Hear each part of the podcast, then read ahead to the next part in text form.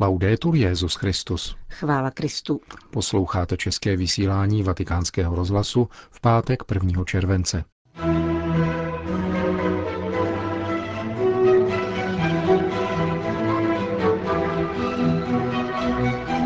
Poslední rozhovory, takový je název knihy pamětí emeritního papeže Benedikta XVI., která vyjde v letos září. Římský biskup přijal na soukromé audienci nově zvolenou primátorku Říma. Válka v Sýrii je více než občanská válka. Domnívá se syrský františkán z Alepa v rozhovoru, který uslyšíte v závěru našeho dnešního pořadu, kterým provázejí Johana Bromková a Milan Glázer.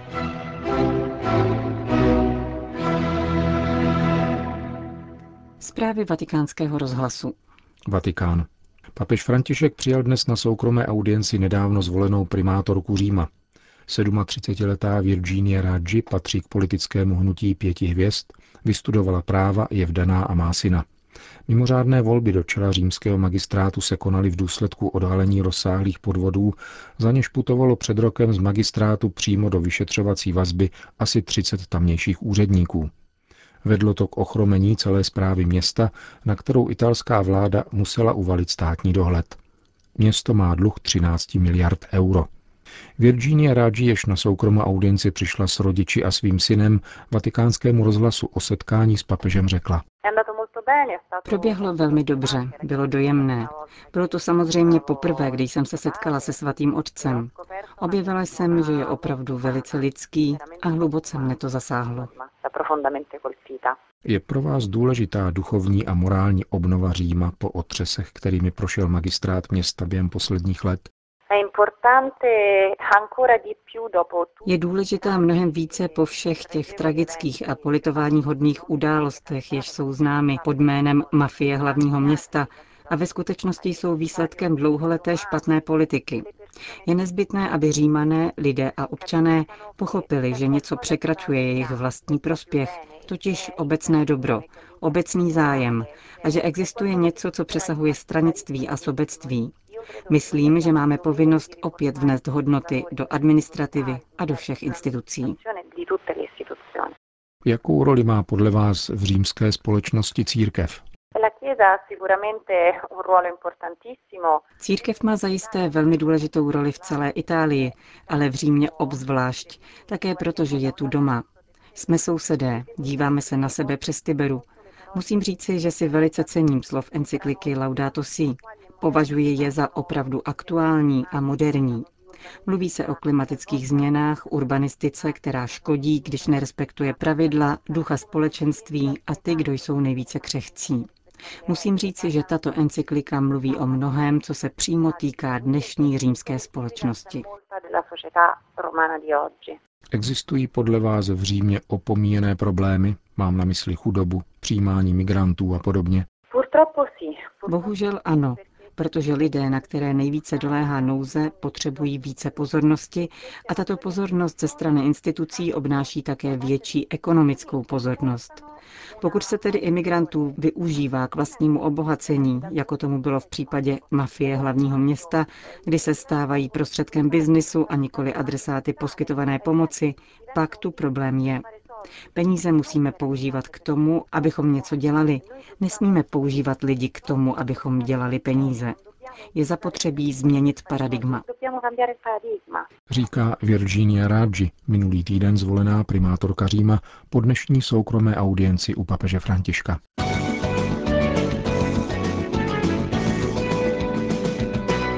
Vatikán.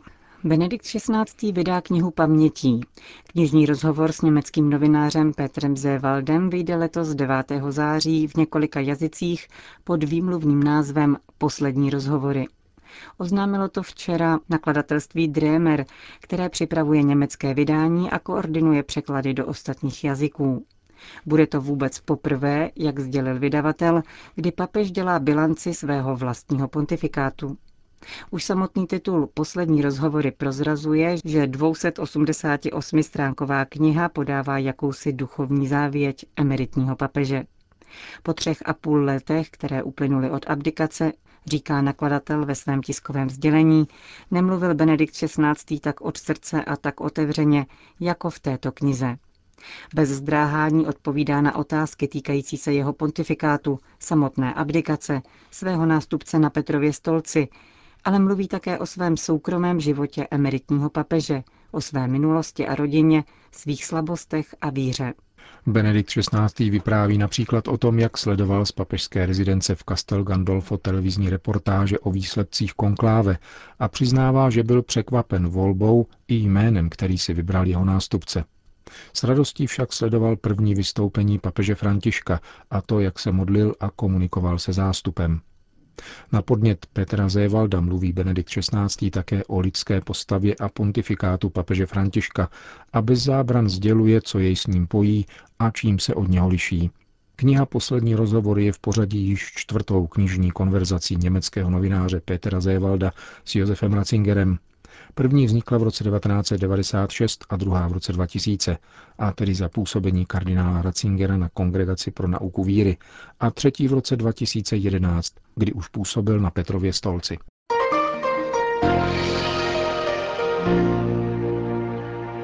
Vatikán. Svatý otec ví o mnoha útrapách, jaké museli snášet křesťané v Bělorusku v době komunismu. Účastníky oslav 25. výročí Minsko-Mohilevské arcidiecéze o tom má ujistit jeho zvláštní legát na dvoudenních růžencových slavnostech, které dnes začínají v Běloruském národním poutním místě v Budslavi. Papeže Františka bude zastupovat vídeňský kardinál Christoph Schönborn. Diecéze v Mohilevu a v Minsku vznikly na konci 18. století. Jan Pavel II. je obnovil a spojil 13. dubna 1991. Papežský list si všímá mnoha iniciativ, které u této příležitosti chtějí vést celou zemi k tomu, aby oslavovala boží štědrost a mohla zakoušet obnovu života v Kristově světle. Svatý otec žádá kardinála Schönborna, aby předal jeho pozdravení všem účastníkům běloruských oslav, duchovním i lajikům, včetně představitelů veřejného života. Chtěl bych, píše papež František, abyste všem přítomným tlumočil, že vím o mnoha útrapách, které prožívali křesťané v Bělorusku v době vlády komunistů a zejména o horoucí víře těch, kdo tehdy vydávali krásné svědectví lásky ke Kristu a jeho církvi. Mezi nimi zvláště vynikal kardinál Kazimíř Šviontek, první tamní arcibiskup, neohrožený obránce víry, který až do smrti vytrvale hlásal Krista a vedl jeho věrné cestami Evangelia. Stojí v papežském listu kardinálu Šenbornovi. Istanbul. Jako církev jsme povoláni předávat naději a poselství pokoje. A právě to děláme, řekl po útoku na letišti v Istanbulu tamní apoštolský vikář biskup Ruben Piera Blanca González. Tento mexický františkán už více než deset let slouží v největším tureckém městě a nedávno se stal nejvyšším představitelem tamních katolíků latinského obřadu. Jak řekl násilí, k němuž došlo v poslední době v Turecku, je součástí atmosféry teroru, ve které žije zejména Sýrie, Irák nebo Libie, ale také Evropa. Zbrojařské firmy se však nezastavují, dodal z hořkostí apoštolský vikář Istanbulu. Útok na istambulském letišti je už čtvrtým, ke kterému v tomto městě došlo v posledních měsících a které stály život téměř 140 lidí. První dva z ledna a března jsou připisovány stejně jako poslední organizaci Islámský stát. Útok na počátku června provedla kurdská skupina. O situaci v Turecku mluví apoštolský vikář Anatolie v azijské části této země. Turecko je křižovatkou cest, přijalo mnoho uprchlíků, je v úzkém kontaktu s Blízkým východem a jsou v něm také nepochybně vnitřní roztržky říká biskup Paolo Bizzetti. Obyčejní lidé jsou i v této zemi přesvědčeni, že mír je možný. V těchto letech se však mnoho činitelů spojilo tak, že se situace vymyká kontrole. Těžko konec konců očekávat, že by se tu neprojevovaly následky války probíhající v několika blízkovýchodních zemích. Myslím, že z různých důvodů se týkají nás všech. Asi tak půl roku se to projevuje velmi výrazně na turistice v Turecku. Křesťanské pouti už v podstatě nepřijíždějí. Propaganda strachu, terorismus v médiích však slouží teroristům. Proto si myslím, že na terorismus je nutné odpovídat tím, že budeme žít vážně a s nasazením každodenní život. Teroristé totiž chtějí velkou reklamu, aby mohli rozvíjet svůj vliv.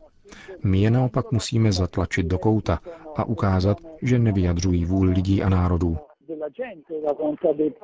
Říká apoštolský vikář turecké Anatolie. Sýrie. Situace v Sýrii a zvláště kolem Alepa u tureckých hranic nepřestává být dramatická. Pro vatikánský rozhlas je popsal františkánský kněz z Alepa, otec Ibrahim Sabak. Má nás na mužce chaos, protože diplomatické ani vojenské východisko neexistuje. Mír je blokován absencí mezinárodní zhody. Jak řekl papež, je to ruskou skovaná světová válka, tedy mnohem víc než válka občanská. K dosažení míru je třeba zhody a právě ta dnes chybí. Jaké zájmy se v Sýrii střetávají? Především ty ekonomické, které jsou velice důležité, neboť zde jsou obrovská ložiska ropy a plynu. S ekonomickými zájmy souvisí také zeměpisná poloha Sýrie, která je vhodná pro trasu plynovodu. A ten je předmětem diskuze mezi různými zeměmi. Potom je zde prvek náboženský, který je podle mého mínění pouze druhotný. První je zájem ekonomický, se kterým se pojí další významný prvek, totiž boj o moc pro toho, kdo chce ovládat celý Blízký východ. Jaká je situace na bojišti? Sýrie je dnes, stále podle mého názoru, rozdělena na několik velkých částí. Na západě je to síla pravidelné armády, ale také částečně ruské, zatímco na severovýchodě jsou kurdové a potom samozvaný islámský stát. Naše pozice v Alepu je právě uprostřed, oku cyklónu, asi 70 kilometrů od turecké hranice, která je dlouhá 240 kilometrů a přes kterou přechází 95 o něch ozbrojených skupin. Znamená to, že Turecko nechává tyto paravojenské skupiny přecházet svoji hranici? Eh, Nevíme, zda úmyslně, anebo proto, že, jak říká Turecko, stěží dokáže kontrolovat celou tuto dlouhou hranici. Je však faktem, že 95% těchto organizovaných a pozuby ozbrojených skupin ji přejde pokaždé, když chce pravidelná armáda nějak zakročit. Kdo tvoří tyto ozbrojené skupiny a kdo je vyzbrojuje? To je otázka, kterou papež naléhavě klade celému světu. Zrůdy či různí netvoři desítek tisíců vycvičených, organizovaných a ozbrojených mužů, takovéto zrůdy nemohou vzniknout z ničeho. Je třeba se ptát po původu. Četné země dnes vedou válku v zastoupení a některé z těchto zemí se nechají zastupovat těmito ozbrojenými skupinami. V jaké situaci se dnes nachází Alepo? Město je rozděleno.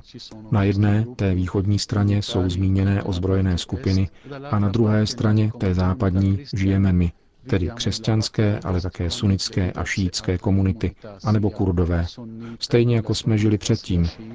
Tato západní část je kontrolována pravidelnou armádou, ale je prakticky obklíčena o němi ozbrojenými skupinami, které nepřestávají raketami ostřelovat obyvatelstvo. Ostřelují kostely, mešity, nemocnice, školy, domy obyčejných lidí a silnice. Kdo má zájem zničit Sýrii? Řekl bych, že je více stran, které mají tento zájem. Mohu říci pouze to, že ti, kdo mají zájem pokračovat v této válce, převažují nad těmi, kdo mají zájem zjednat mír. Byly vynaloženy miliardy a miliardy na rozvoj války. A těch, kdo mají na této válce zájem, je více než těch, kdo mají zájem zjednat mír. Válka doléhá asi na veškerou syrskou populaci, nejenom křesťanskou. Eh, Zajisté. Často cítíme, že terčem raket je lid jakožto celek. Někdy však vnímáme i nenávist, která míří na křesťany. Říká františkánský kněz Ibrahim Sabak, farář v syrském Alepu.